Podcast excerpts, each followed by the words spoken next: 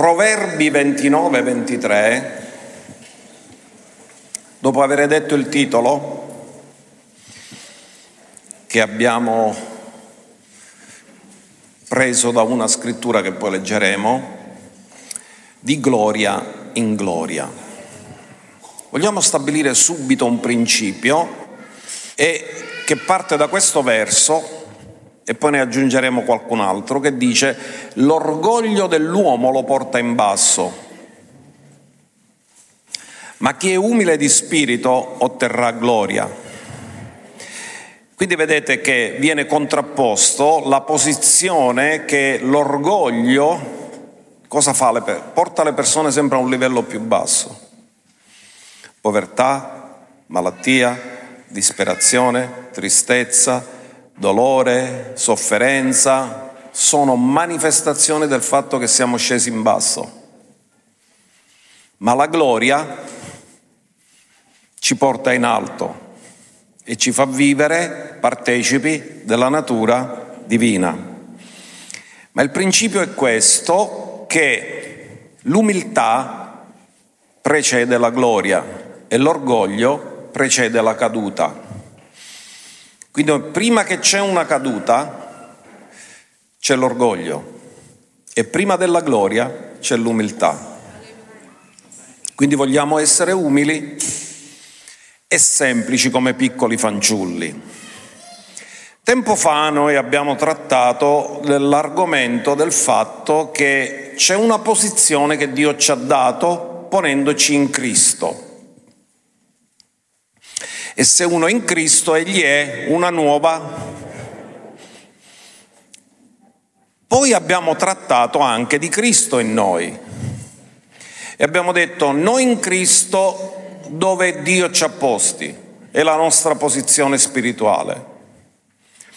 Ma Cristo in noi è dove Dio ha posizionato Cristo in un corpo fisico e Cristo in noi speranza di gloria. Ora noi sappiamo che tutto il piano di Dio per la salvezza, che ha varie tappe, la salvezza inizia istantaneamente con la nuova nascita. Quando una persona è nata di nuovo riceve uno spirito ricreato, rigenerato, diventa una nuova creazione. Ma il processo non è finito, poi c'è il cambiamento dell'anima, e questo processo si chiama santificazione, rinnovamento della mente. Ma poi abbiamo la speranza della glorificazione del corpo. Questo corruttibile sarà reso incorruttibile e immortale. E quando spirito, anima e corpo, tutte e tre, avranno goduto il processo della redenzione, la salvezza sarà completa. Quindi noi siamo salvati, ma siamo salvati in speranza perché c'è ancora una parte che non abbiamo preso. Ma in questo tempo già Dio ha stabilito e ha messo dentro il nostro spirito la gloria, perché Cristo è in noi speranza di gloria. E questa gloria che Dio ha messo dentro di noi non sempre l'abbiamo scoperto o esplorata. Noi siamo degli esploratori, dobbiamo esplorare nuovi territori. Quando noi siamo stati salvati, ci sono stati dei cambiamenti, forse per le cose più grossolane di peccati che facevamo. Ma credo che nel corso del tempo la rivelazione che Dio ci ha dato ci ha fornito sempre di più tutti gli elementi per una trasformazione, perché l'obiettivo di Dio è fare in modo che chi vede noi vede Gesù. Ma in questo abbiamo bisogno di entrare in una maggiore rivelazione perché abbiamo visto che il soprannaturale si manifesta con fede, unzione e gloria, ma quello forse più sconosciuto di tutti è la gloria. Ma noi dobbiamo entrare in confidenza con questo e dobbiamo cercare di capire come fare in modo che la gloria, la dimensione della gloria si possa manifestare attraverso di noi.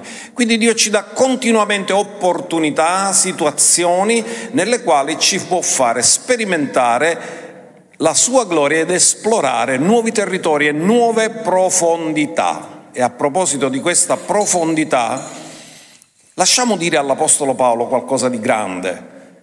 In Prima Corinzi, capitolo 2, dal verso 9, il grande apostolo Paolo ci parla di cose che ancora non abbiamo visto. Ma come sta scritto, le cose che occhio non ha visto e che orecchio non ha udito e che non sono salite in cuor d'uomo sono quelle che Dio ha preparato per quelli che lo amano. Quanti di voi avete detto a Dio stamattina che lo amate? Quanti di voi avete detto a Gesù che lo amate? Quanti di voi avete detto allo Spirito Santo che lo amate? Se non l'avete detto, ditelo ora. Ti amo Padre, ti amo Gesù, ti amo Spirito Santo perché queste cose sono preparate per quelli che lo... Dio però le ha rivelate a noi per mezzo del suo Spirito. Ora ascoltate, guardate, sono cose che non possono essere percepite con i sensi naturali. L'occhio non l'ha visto, l'orecchio non l'ha udito, non sono mai salite nel cuore dell'uomo, eppure Dio le ha preparate per quelli che lo amano. E il verso 10 dice Dio però le ha rivelate a noi per mezzo del suo spirito. Fermati un attimo, ogni volta che si parla di rivelazione non è mai riferito a quello che tu puoi vedere, perché se lo puoi vedere non hai bisogno di averlo rivelato. Paolo, quando è stato in cielo, l'ha visto le cose del cielo quindi ha smesso di crederci perché le ha viste, perché la fede ti serve solo per quello che non si vede, ma dopo che l'hai visto non hai più bisogno di crederci perché già l'hai gustato, l'hai vissuto. Lui ha visitato il cielo. E se tu avessi detto a Paolo ma tu ci credi nel cielo, lui ti direbbe io ci sono stato. Non ho bisogno di crederci, ci sono stato l'ho sperimentato. Quindi parla di avere rivelate per mezzo del suo spirito, quindi le cose rivelate sono cose che non sono visibili, non sono tangibili, perché lo spirito investiga ogni cosa, anche le profondità di Dio. Ognuno dica profondità. Cosa investiga lo spirito? Le profondità di Dio. Quindi nella gloria, perché Dio è il Dio della gloria, ci sono profondità inesplorate. E Dio ce le vuole rivelare.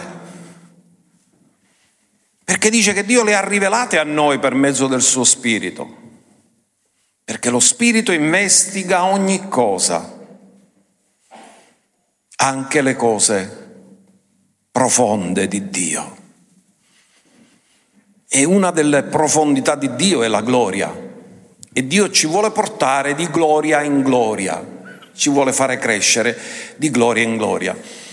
Ora, guardate, c'è un verso in Geremia 33:3 che per me è importantissimo perché ha segnato il corso della mia vita, perché è stato un rema particolare, perché io cercavo, la, quando abbiamo iniziato il ministero, eravamo sorpresi che la Chiesa cresceva rapidamente. E nello spazio di sei mesi, quando eravamo a San Lorenzo, eravamo diventati già 400 persone.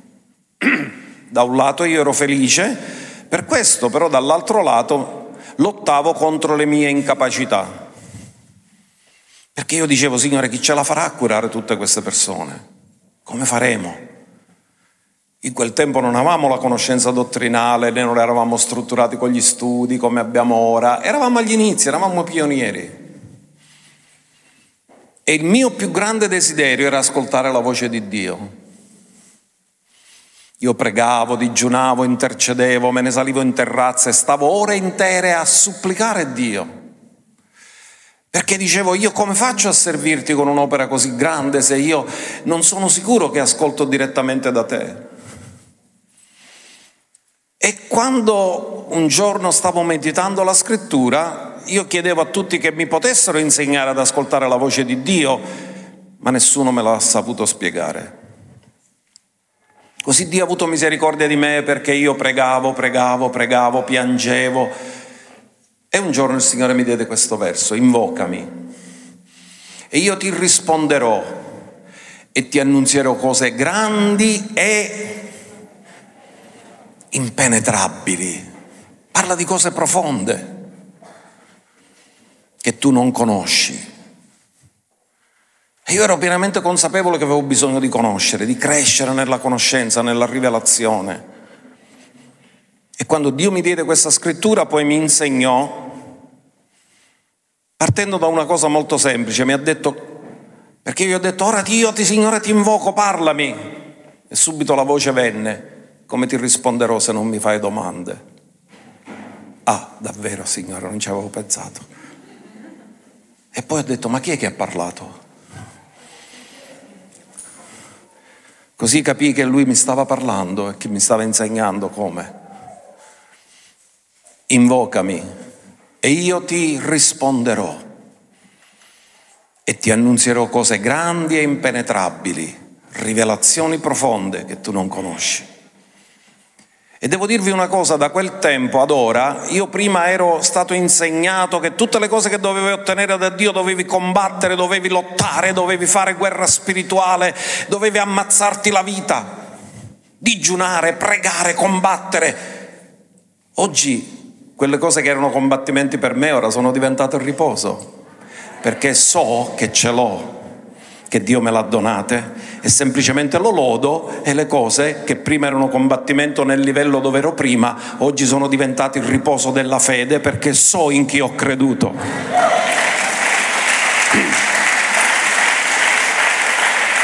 Perché la rivelazione della parola porta al riposo, perché viene a conoscere Dio. Cose impenetrabili, profondità.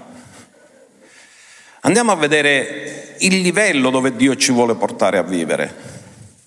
Filippesi 4:19 parla delle ricchezze della gloria. La gloria, nella gloria, vi ricordate che abbiamo predicato su questo? Tutto è compiuto, è già fatto.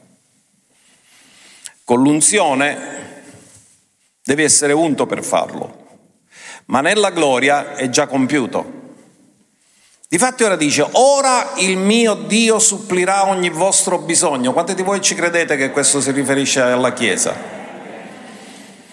Dillo, ogni mio bisogno è provveduto. Secondo le sue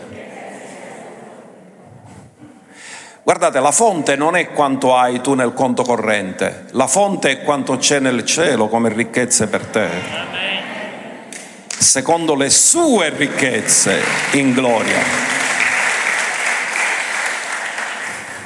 Ora quando io ancora sento i figli di Dio che sono disperati, che dicono, ah ma fa il Signore non, come non si prende cura, si trovano nelle difficoltà, nel bisogno. Sapete che cos'è questo? È semplicemente perché è un sintomo che abbiamo bisogno di salire di livello.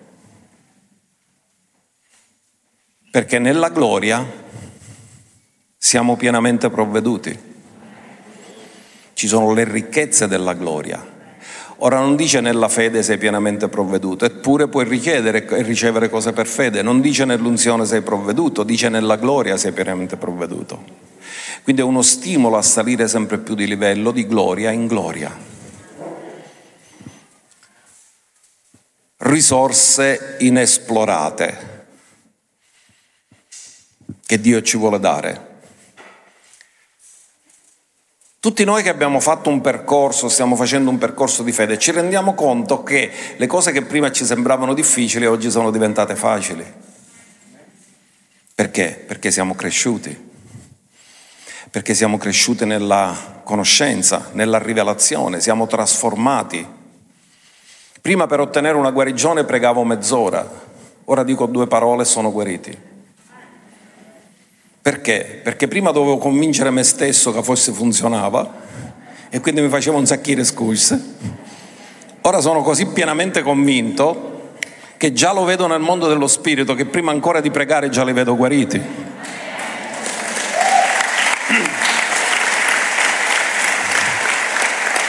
Crescendo, vediamo le cose in maniera diversa. Dio ci vuole portare di gloria in gloria. Andiamo a vedere che Dio non ha creato nessuno di noi per essere statici, stabili sì, ma statici no. Dio ci vuole portare in un movimento, il movimento della sua gloria. Seconda Corinzi, capitolo 3, dal verso 18, guardate quanto è meraviglioso questa scrittura da cui abbiamo tratto il titolo del messaggio di oggi. E noi tutti quanti? Dio sotto la nuvola ci faceva stare solo alcuni e altri no? Tutti sotto la nuvola, contemplando a faccia scoperta. Voglio che tu ti punti un attimo su questa parola, contemplando. Contemplare non è uno sguardo fuggente.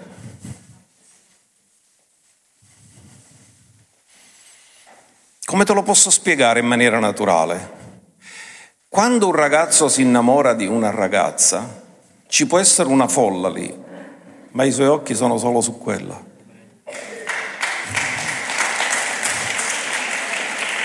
Perché lui vede solo a lei. Quando noi contempliamo, tutta la nostra attenzione è assorbita da chi contempliamo. E su questo avrei molto da dire, perché più una persona è centrata su se stessa, meno sta contemplando, perché finisce poi per contemplare i suoi problemi, ma se è centrata sul Signore non si dimentica di se stesso.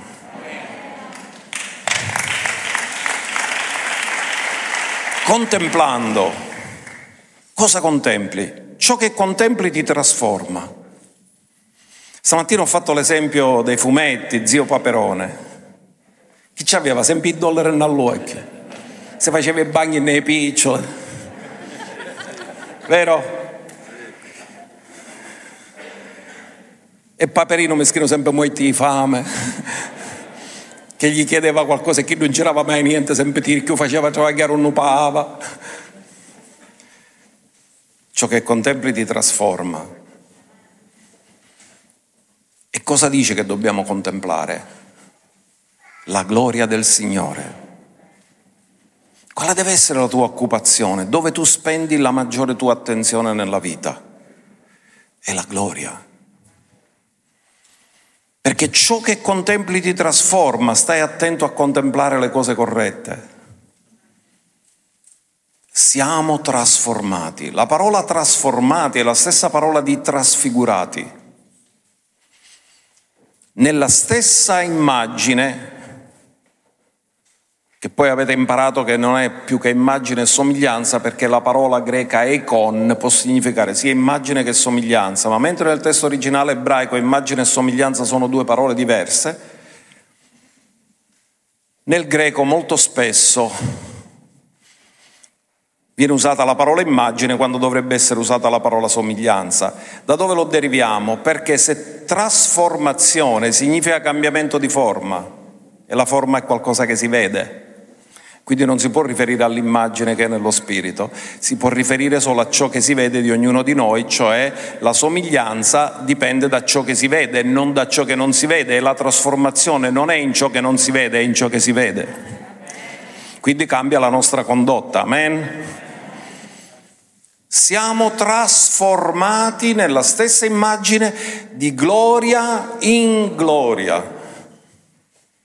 Da qui abbiamo preso il titolo del messaggio. Ora dite insieme con me come per lo Spirito del Signore. In altri termini, nessuno di noi può cambiare senza l'aiuto dello Spirito. Ecco perché io incoraggio le persone a ricevere subito il battesimo nello Spirito, perché in alcuni posti religiosi dicono ah ancora ti devi purificare per ricevere lo Spirito, ma se ti puoi purificare senza lo Spirito a che ti serve lo Spirito? Ma lo Spirito viene per santificarti. Amen. Perché non ti puoi santificare senza lo Spirito e non puoi neanche essere cambiato secondo lo Spirito. E stamattina voglio spezzare una maledizione che hanno lanciato alcune persone su tutti noi dicendo tu non canci mai, si sempre stesso, ve l'hanno mai detto questa parola? Conosce tu no? Difatti dice che tutte le lattine del tonno sono tutte rotonde perché conosce tonno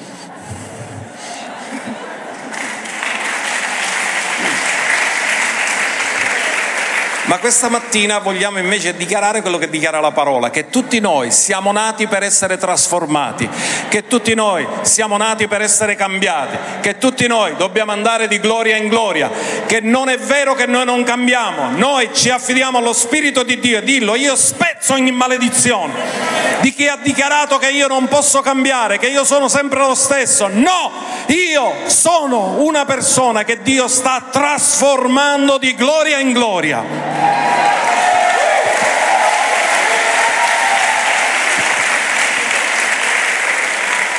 Dì allo Spirito Santo, ho fiducia in te, che ha iniziato l'opera buona in me e la porti a compimento.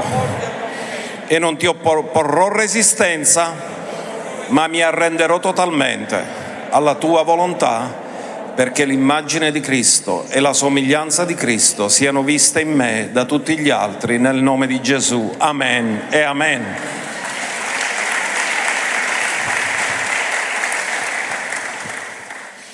Perché c'è difficoltà a volte delle persone di cambiare? Perché ognuno si sente sicuro nel conosciuto più che nello sconosciuto nelle tradizioni più che nella rivelazione,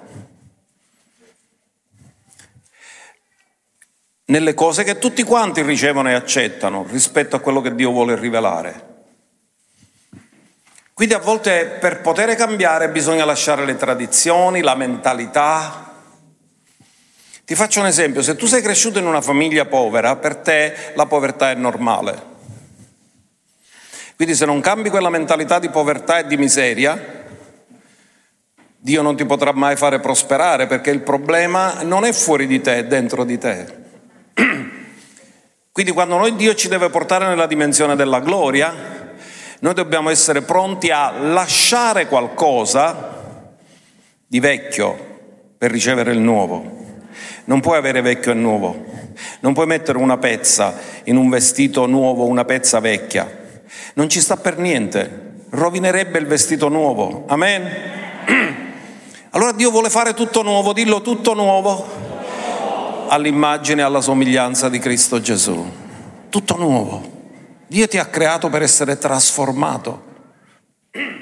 Ora vi dico una cosa, nessuno di noi è nato su questa terra nell'intenzione originale di Dio, perché altrimenti non avremmo avuto bisogno della nuova nascita. Noi siamo nati fuori dall'intenzione originale di Dio e Dio con la nuova nascita ci ha riportato alle sue intenzioni originali. Quindi siamo nati per cambiare, non per rimanere come siamo nati. Andiamo a vedere che Dio ci vuole portare proprio in questi tempi della fine, visto che il tempo si sta abbreviando, e che il rapimento è vicino, abbiamo poco tempo per cambiare. Quindi dobbiamo sfruttare tutte le occasioni che Dio ci mette a disposizione per essere più rapidi nel cambiamento. Per questo Dio sta facendo sorgere una generazione accelerata che imparerà le cose che noi abbiamo imparato in anni, loro le impareranno in poco tempo. Le cose che abbiamo imparato in anni, loro le impareranno in mesi e le cose che abbiamo imparato in mesi loro le impareranno in settimane e le cose che abbiamo imparato in settimane loro le impareranno in giorni, perché siamo entrati in un tempo di accelerazione e Dio accelererà per fare vedere la sua gloria sulla terra, perché prima che Gesù ritorni ci sarà una grande raccolta sulla terra. Amen. Ritorniamo al concetto che per cambiare devi lasciare qualcosa. Dì alla persona accanto a te, lascia la barca. E chi lui dice, ma io vai il congelaio. Vabbè, non ti preoccupare, ora capirai. ora capirai. Lo capirai guardando Matteo 14, verso 25.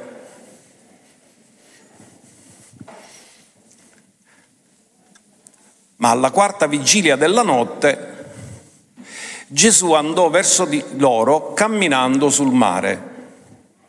Avete mai camminato sul mare? È una cosa ordinaria che vedi uno che cammina sul mare? Tra l'altro in tempesta. Quindi i discepoli sono nella barca e Gesù fuori dalla barca sta camminando in un'altra dimensione. Loro sono nella dimensione naturale combattendo con la tempesta e Gesù è in un'altra dimensione camminando sopra la tempesta. E a Pietro gli viene una voglia. E guardate ora il verso 28. E Pietro rispondendo gli disse, Signore, se sei tu, comandami di venire da te sulle acque. Guardate, questa è una richiesta fantastica, perché Pietro dice, io sto in una dimensione naturale combattendo con la tempesta, tu stai camminando sulla tempesta, camminando sulle acque in tempesta, io non voglio stare nella mia dimensione naturale, voglio venire nella tua dimensione. E vi posso garantire una cosa, che nell'Antico Testamento mai nessuno aveva camminato sulle acque. E voi vi chiederete come mai? Perché camminare sulle acque non poteva essere fatto per fede, non c'era nessuna promessa, non poteva essere fatto con unzione. Dio mai aveva unto persone a camminare sulle acque, ma Adamo nella gloria, prima della caduta, camminava sulle acque. E l'ultimo Adamo è venuto e ci ha dimostrato come si vive prima della caduta nella gloria. Quindi Pietro dice io sono a un livello, combattendo con la tempesta dentro la barca. E lui dice io voglio venire nel livello dove sei tu. È così bello quando una persona vuole ricevere di più. Amen? Pietro vuole ricevere di più, dice io non voglio rimanere nella barca, io voglio venire da te, però me lo devi comandare tu perché io, se tu non me lo comandi, non lo potrò fare. E Gesù gli piace che Pietro gli fa questa richiesta. E ci dice solo una parola. E gli disse, vieni, solo quello.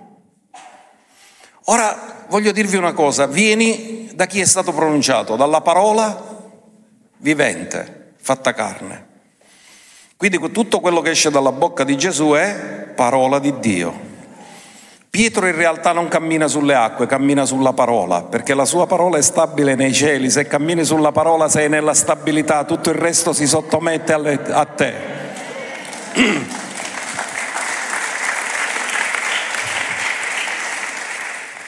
Gesù gli dice vieni,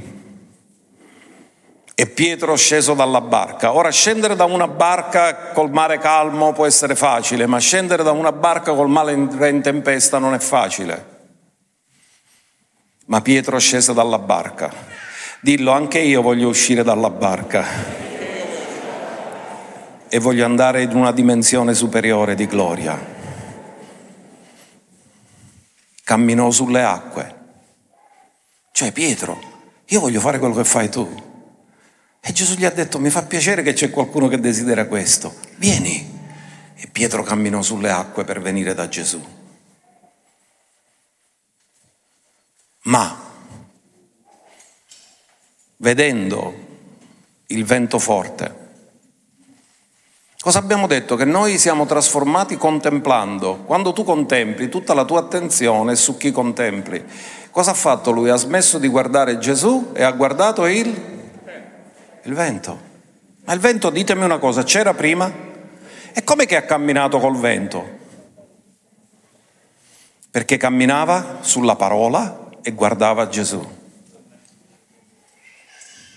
Quando cammini sulla parola e guardi Gesù, tu stai vivendo un livello soprannaturale. Ma quando lui cominciò a guardare gli elementi naturali, il vento, il vento forte, c'era pure prima, ebbe paura. Quando cominci a camminare secondo i sensi fisici, ti viene la paura. Perché cominci a razionalizzare, a vedere le cose con la tua mente naturale.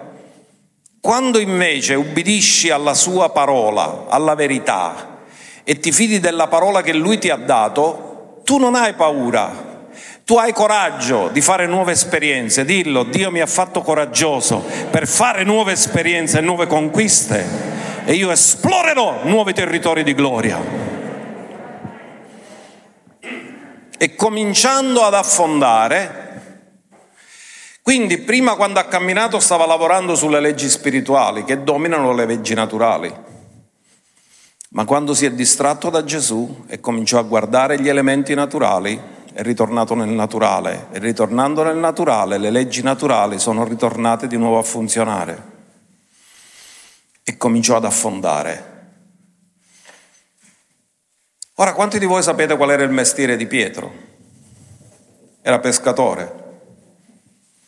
E tu ti puoi chiedere, scusa, ma tu sei pescatore, dovresti sapere nuotare o no? Altrimenti fai il cacciatore.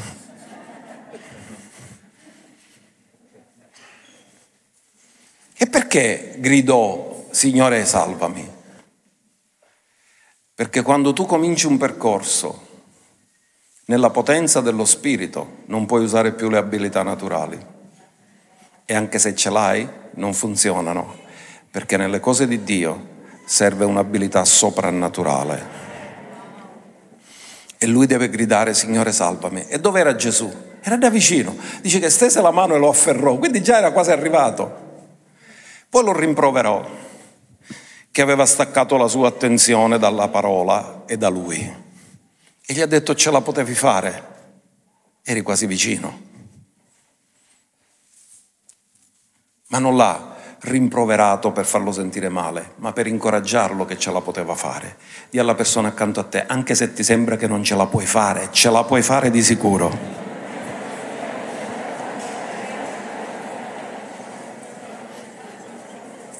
Amen? Alleluia. Allora,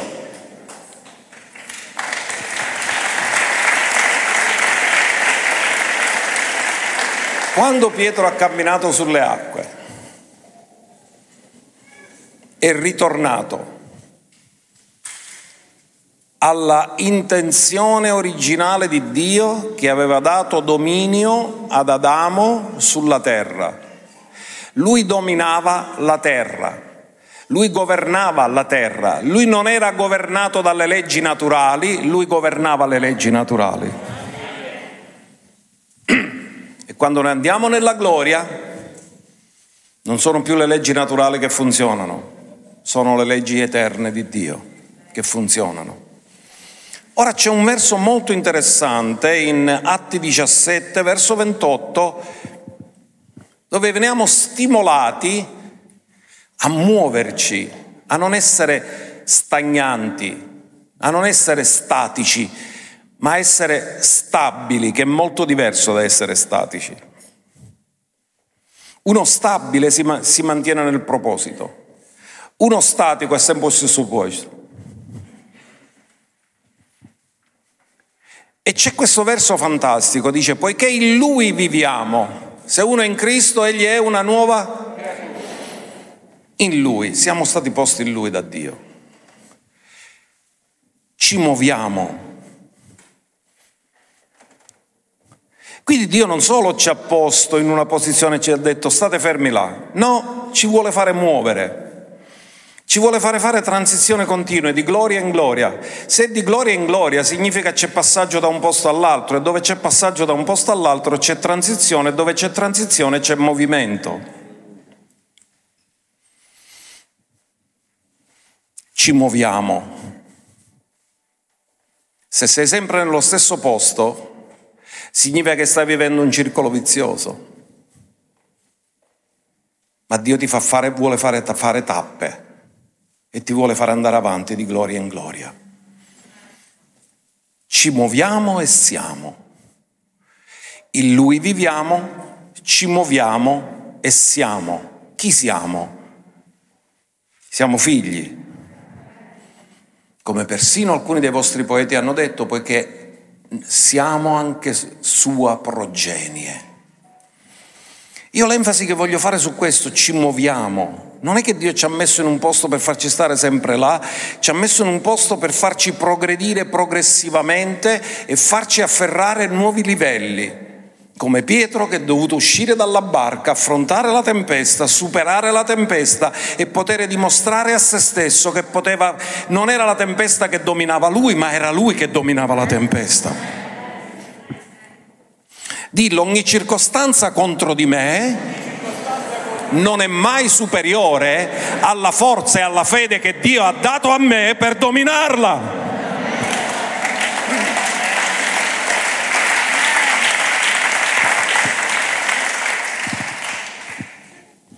Ora, vogliamo dare uno sguardo di nuovo a un argomento che abbiamo trattato, che è la trasfigurazione. E vogliamo ricordarcelo rileggendo Matteo 17, 2 e 3. Che significa trasfigurare? Vi leggo la definizione. Implica che tutto ciò che era dentro è uscito fuori e la vera essenza è stata espressa. Anche se era invisibile diventa visibile.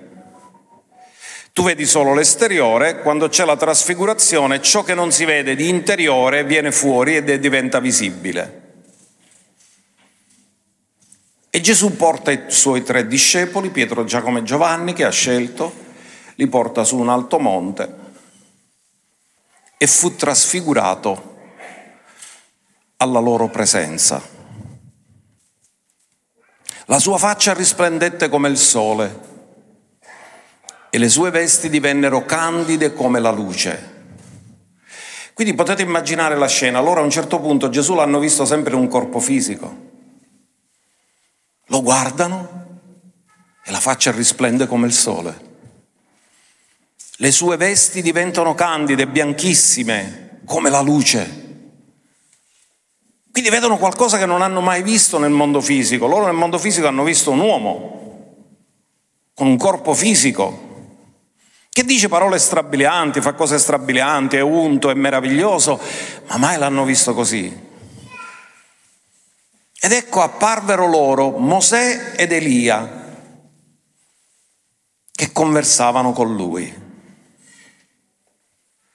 Cosa rappresentano Mosè ed Elia? Mosè rappresenta le intenzioni originali di Dio. E qui siamo al capolinea, che la gloria che Adamo aveva perso ritorna sulla terra e Gesù è trasfigurato di nuovo nella gloria delle intenzioni originali. Quindi Mosè è colui delle intenzioni originali della Torah, che rappresenta la legge.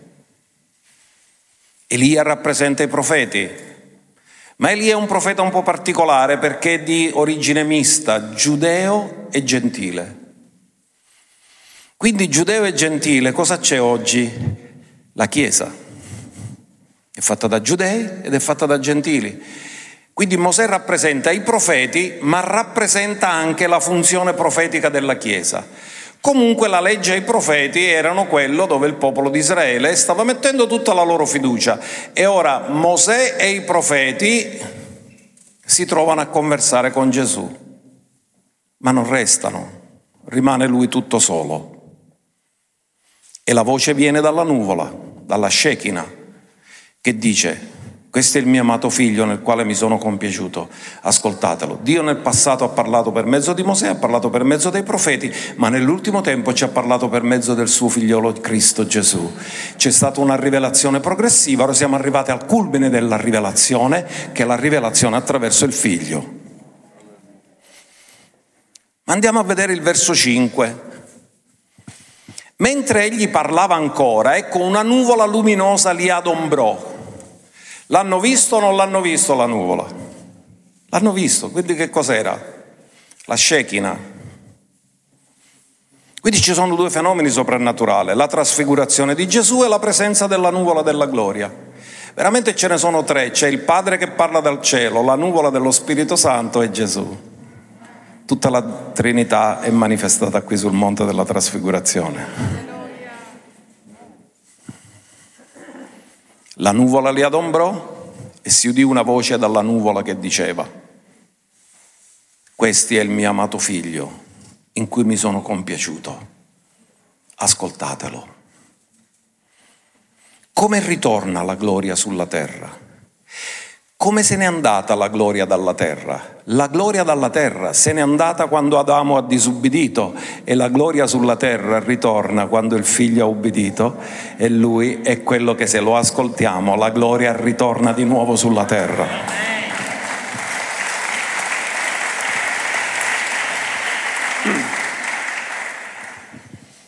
Quindi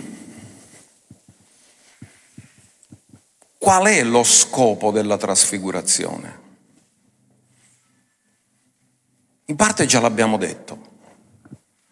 Lo scopo della trasfigurazione non è che Gesù voleva solo dimostrare che era il figlio di Dio, anche quello, perché vedono fuori quello che c'è dentro. Loro hanno visto la sua natura divina nascosta dentro un corpo umano, ma ora vedono che non è solo umano, è divino c'è la luce e per gli ebrei questa luce così potente, questo splendore rappresenta la gloria, lo splendore della sua gloria. Quindi che Gesù viene manifestato, che non è solo figlio dell'uomo, è figlio di Dio. Ma c'è un altro motivo perché. Se Dio ha reso pubblico questo è per dirci che è disponibile per noi. Perché sapete qual è la mente del religioso? Eh, ma è successo a loro, è successo a Gesù, beati loro, beati Pietro, Giacomo e Giovanni che sono trovati sul monte, che hanno potuto godere questo. No, vi voglio dire una cosa, Dio non fa le cose solo per dire beati loro, ma Dio fa le cose per dirti beato tu perché anche tu puoi arrivare a questa dimensione.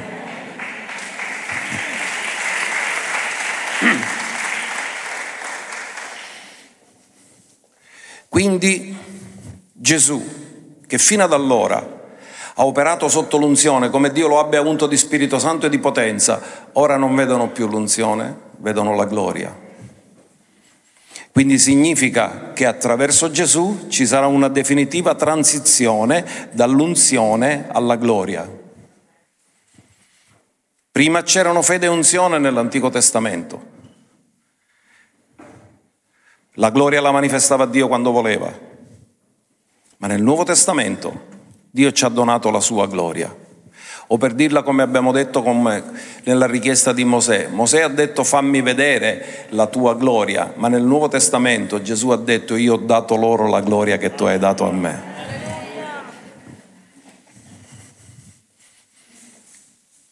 Allora, Quando Gesù ha dimostrato sul monte della trasfigurazione il suo potere soprannaturale, ha dimostrato che suo è il regno, la potenza e la... Ritorniamo al culto di domenica scorsa. Tu hai il regno, tu hai la potenza e tu hai la gloria nei secoli dei secoli. Amen.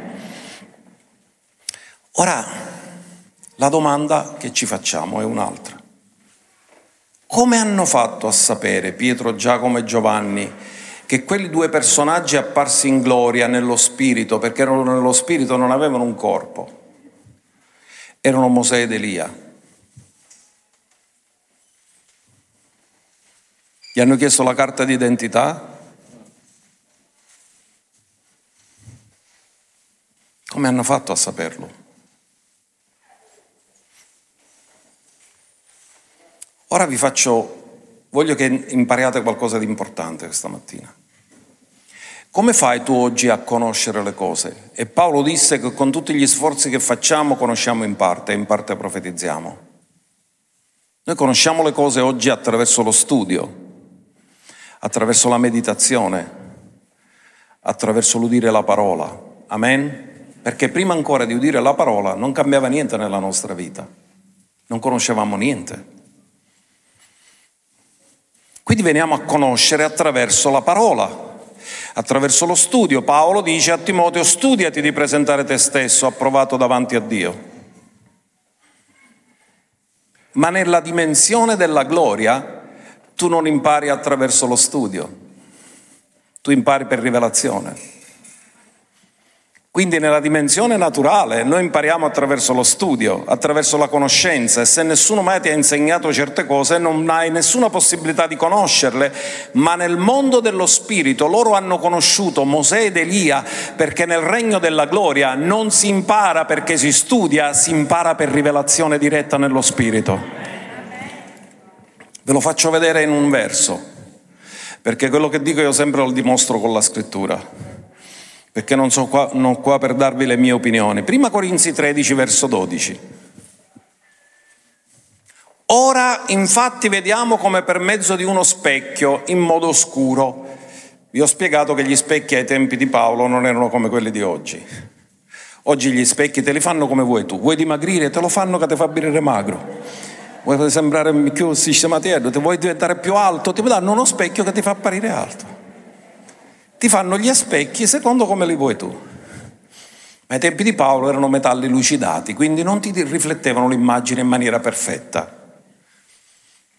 E Paolo dice ora infatti vediamo come per mezzo di uno specchio, in modo scuro, c'erano ombre nelle parti che non erano lucidate perfettamente.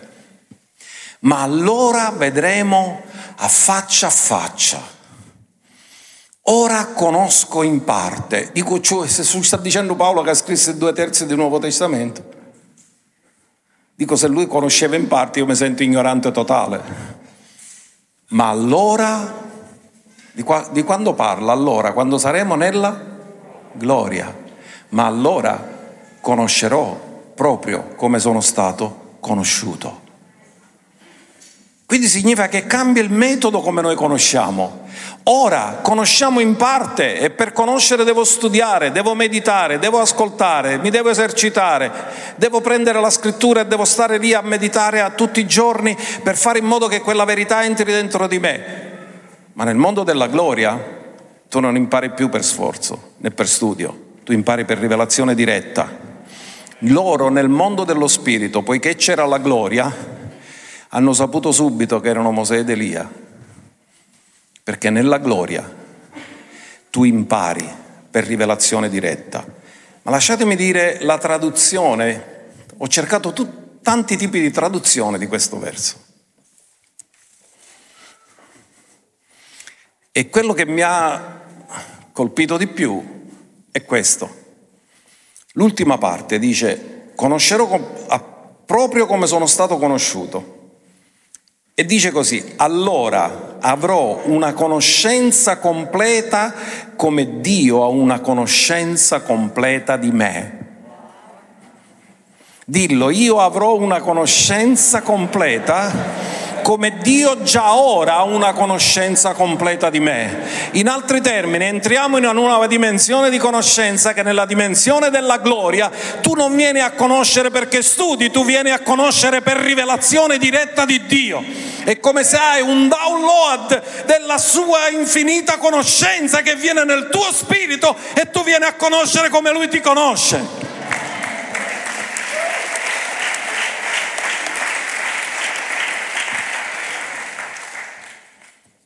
Mamma mia. Allora avrò una conoscenza completa, come Dio ha una conoscenza completa di me. Vedete come Paolo lo mette? Per ora conosciamo in parte, ma allora, quando entreremo nella gloria, non apprenderemo più per studio, ma per rivelazione. Pietro, Giacomo e Giovanni, in quella dimensione di gloria, seppero subito che quelli erano Mosè ed Elia. Non c'era bisogno di informazione umana, lo sapevano nello spirito. Quando alcuni mi dicono, Apostolo, ma quando saremo in cielo ci conosceremo. Non solo ci conosceremo, ma conosceremo quello che non abbiamo mai conosciuto, perché ci conosceremo in una maniera perfetta.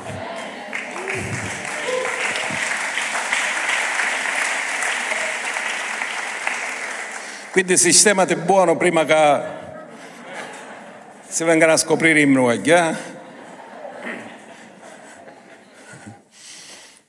Alleluia.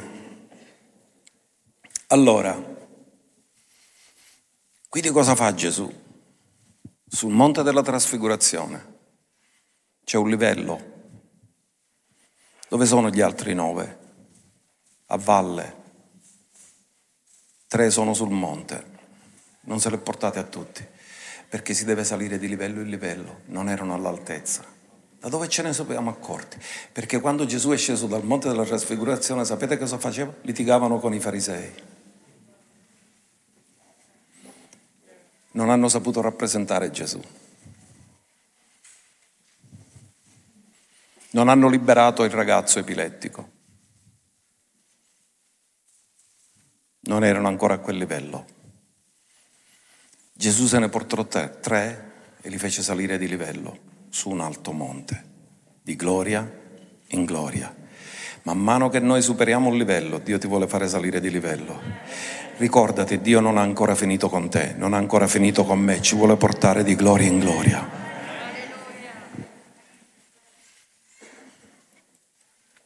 E ha promesso che la conoscenza negli ultimi tempi crescerà.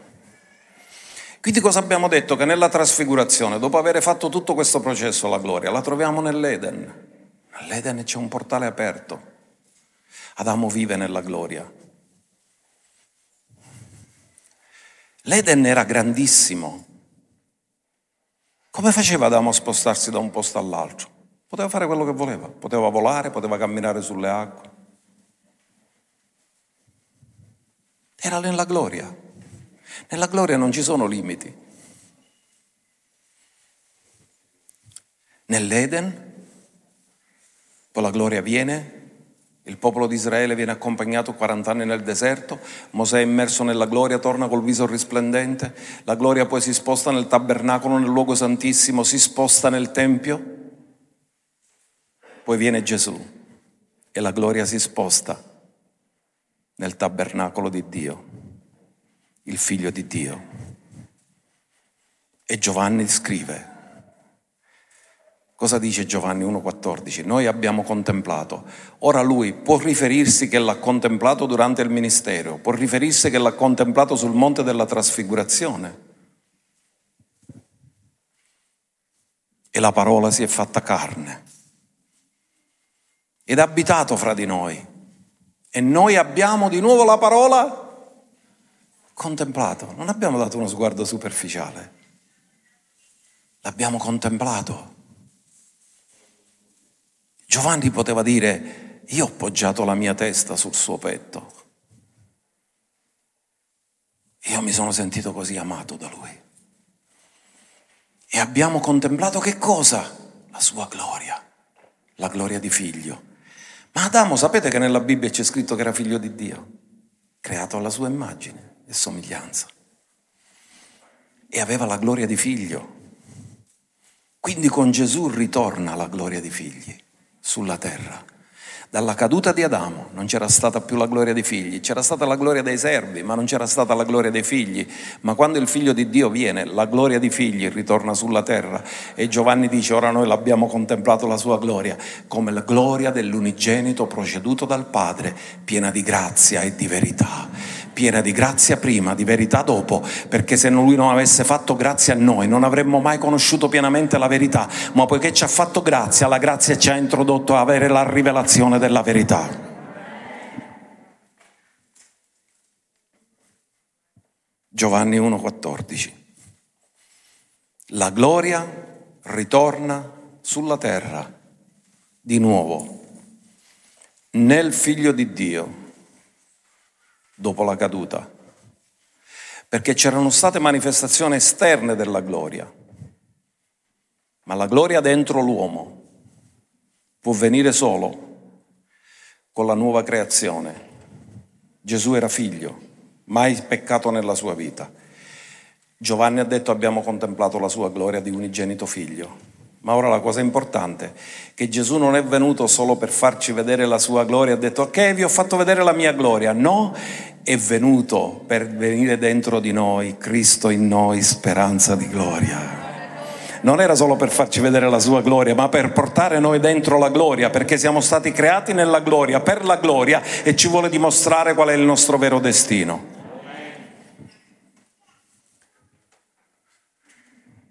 Ultimi due versi e concludiamo. Seconda Corinzi 4:6.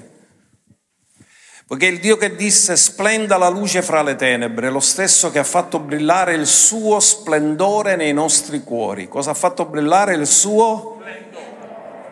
Che è Cristo in noi, speranza. Dillo, Dio ha fatto brillare il suo splendore nel mio cuore che è Cristo in me, speranza di gloria, per illuminarci nella conoscenza della gloria di Dio. Sapete che tutta la terra sarà ripiena della sua gloria come le acque coprono il mare? E sapete che negli ultimi tempi Dio ha detto le tenebre coprono tutta la terra, una fitta oscurità avvolge i popoli, ma su di te Chiesa si leva la gloria, la mia gloria appare su di te.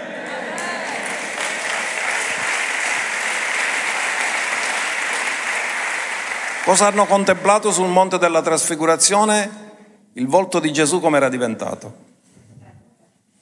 Come il sole. Questa gloria rifulge sul volto di Gesù Cristo. Lui è il Re di gloria. Lui ha riportato la gloria sulla terra. Senza di Lui tutti hanno peccato e sono privi della gloria ma con lui tutti hanno accesso alla gloria. Andiamo al verso che abbiamo già vissuto, trattato. Seconda Corinzi 3:18. E noi tutti, dillo, questo è un esplicito invito di Dio a me. Noi? Quanti erano sotto la nuvola? Alcuni sì, altri no? O tutti? Quindi il desiderio di Dio è che tutti possiamo godere la gloria, amen? Contemplando a faccia scoperta. A cosa si riferisce? Perché quando Mosè scese dal monte, la sua faccia risplendeva così tanto che non potevano resistere, gli hanno detto per favore mettiti un velo, non possiamo, ci abbagliamo vedendoti. L'uomo naturale non è capace di sopportare la gloria. E Mosè ha dovuto limitarla mettendosi un velo. Ma ora, in Cristo Gesù, i veli sono caduti e possiamo contemplare a faccia scoperta, come in uno specchio, la gloria del Signore. E siamo trasformati. Dillo, io sono nato per essere trasformato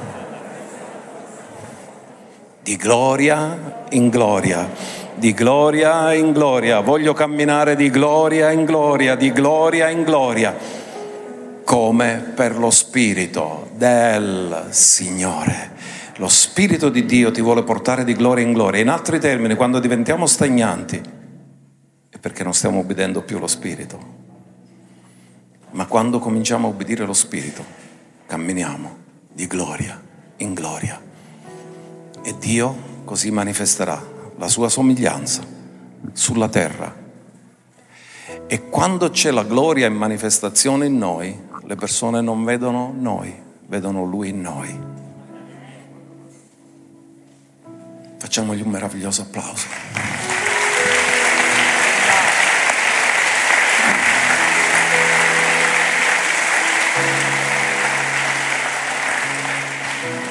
Alleluia conosceremo come siamo stati conosciuti. Per ora conosciamo in parte. Sapete cosa stamattina mi diceva il Signore? Figli, se voi vi vedete come io vi vedo, non litigherete. Vedrete me in ognuno dei fratelli. Invece di concentrarvi sui difetti, sugli errori, concentratevi sulla gloria che io ho messo in ognuno di voi perché quella gloria sarà quella che vi porterà al rapimento. E guardiamo quello, quello che Lui guarderà in noi quando ci dovrà rapire. non guarderà quanti errori abbiamo fatto, quanti peccati abbiamo, state, abbiamo commesso e di cui ci ha dovuto lavare, ma guarderà la gloria che ha messo dentro di noi, che diventerà la calamita che ci attirerà verso il cielo. Amen.